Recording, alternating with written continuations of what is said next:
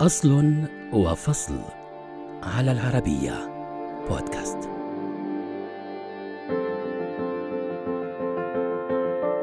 كورتانا، إلسا، ريبليكا وغيرها تطبيقات حديثة بدأت تغزو حياتنا يوما بعد يوم، منها ما يقوم بواجباتك الدراسية، ومنها ما يحمل عنك عبئا مهنيا، بل إن بعضها بات يشاركك تفاصيل حياتك اليومية. هؤلاء المساعدون الآليون هم ببساطة أبناء تقنية الذكاء الاصطناعي التي معها تغير العالم للأبد، فكيف حدث ذلك؟ ظهر الرجل الميكانيكي بالأساطير اليونانية والمصرية القديمة قبل أن ينقله وارن ماكولوك وولتر بيتس في عام 1943 إلى العالم الأكاديمي وينجزان نموذجا للخلايا العصبية الاصطناعية اعتبر هذا العمل أول ما نسب للذكاء الاصطناعي. مع حلول النصف الثاني من القرن العشرين ابتكر عالم الرياضيات الإنجليزي ألان تورينغ اختباراً للتحقق من قدرة الآلة على إظهار سلوك ذكي مكافئ للذكاء البشري لكنه لم يتقدم عملياً حيث افتقرت الحواسيب آنذاك للقدرة على تخزين الأوامر واكتفت بتنفيذها فقط. كما كانت كلفة استئجار الحاسوب الواحد تصل إلى 200 ألف دولار شهرياً.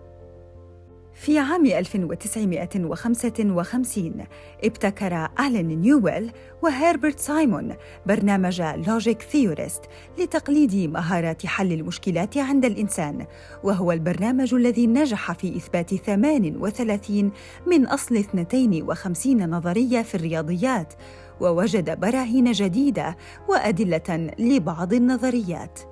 فاعتبره الكثيرون أول برنامج ذكاء اصطناعي وتم تقديمه بمؤتمر أبحاث دارتموث الذي استضافه جون ماكارثي ومارفن مينسكي في عام 1956 حينها استخدم مصطلح الذكاء الاصطناعي لأول مرة وكان ذلك مقدمة لتحفيز البحث العلمي في هذا المجال.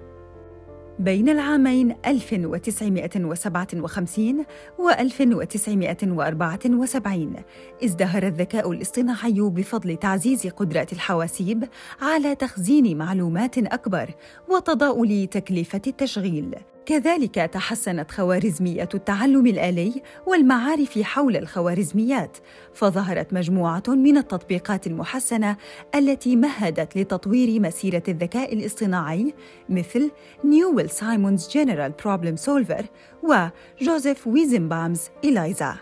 كما ظهرت لغات الحاسوب عالية المستوى مثل فورتران أو ليسب أو كوبول. بالمقابل عرفت الفترة ما بين العامين 1974 و 1980 باسم شتاء الذكاء الاصطناعي، حيث شهدت انخفاضاً في التمويل الحكومي لهذا المجال باعتبار أن الإنفاق فيه غير مجدٍ. لكن المنافسة مع اليابانيين أعادت الحماسة لتمويل الإنجليز مشروعات التكنولوجيا، حيث استثمر اليابانيون نحو 400 مليون دولار في هذا المجال بين العامين 1982 و 1990. خلال تلك الفترة، أنشأ إدوارد فايغنبام نظام expert system الذي صمم لاستقاء المعلومات من خبير في مجال الاستجابة لحالة معينة ثم يخزنها ليقدمها على شكل مشورة لمستخدميه. كذلك قام جون هوبفيلد وديفيد روميل هارت بالترويج لتقنيات التعلم العميق التي سمحت للحواسيب بالتعلم باستخدام الخبرة.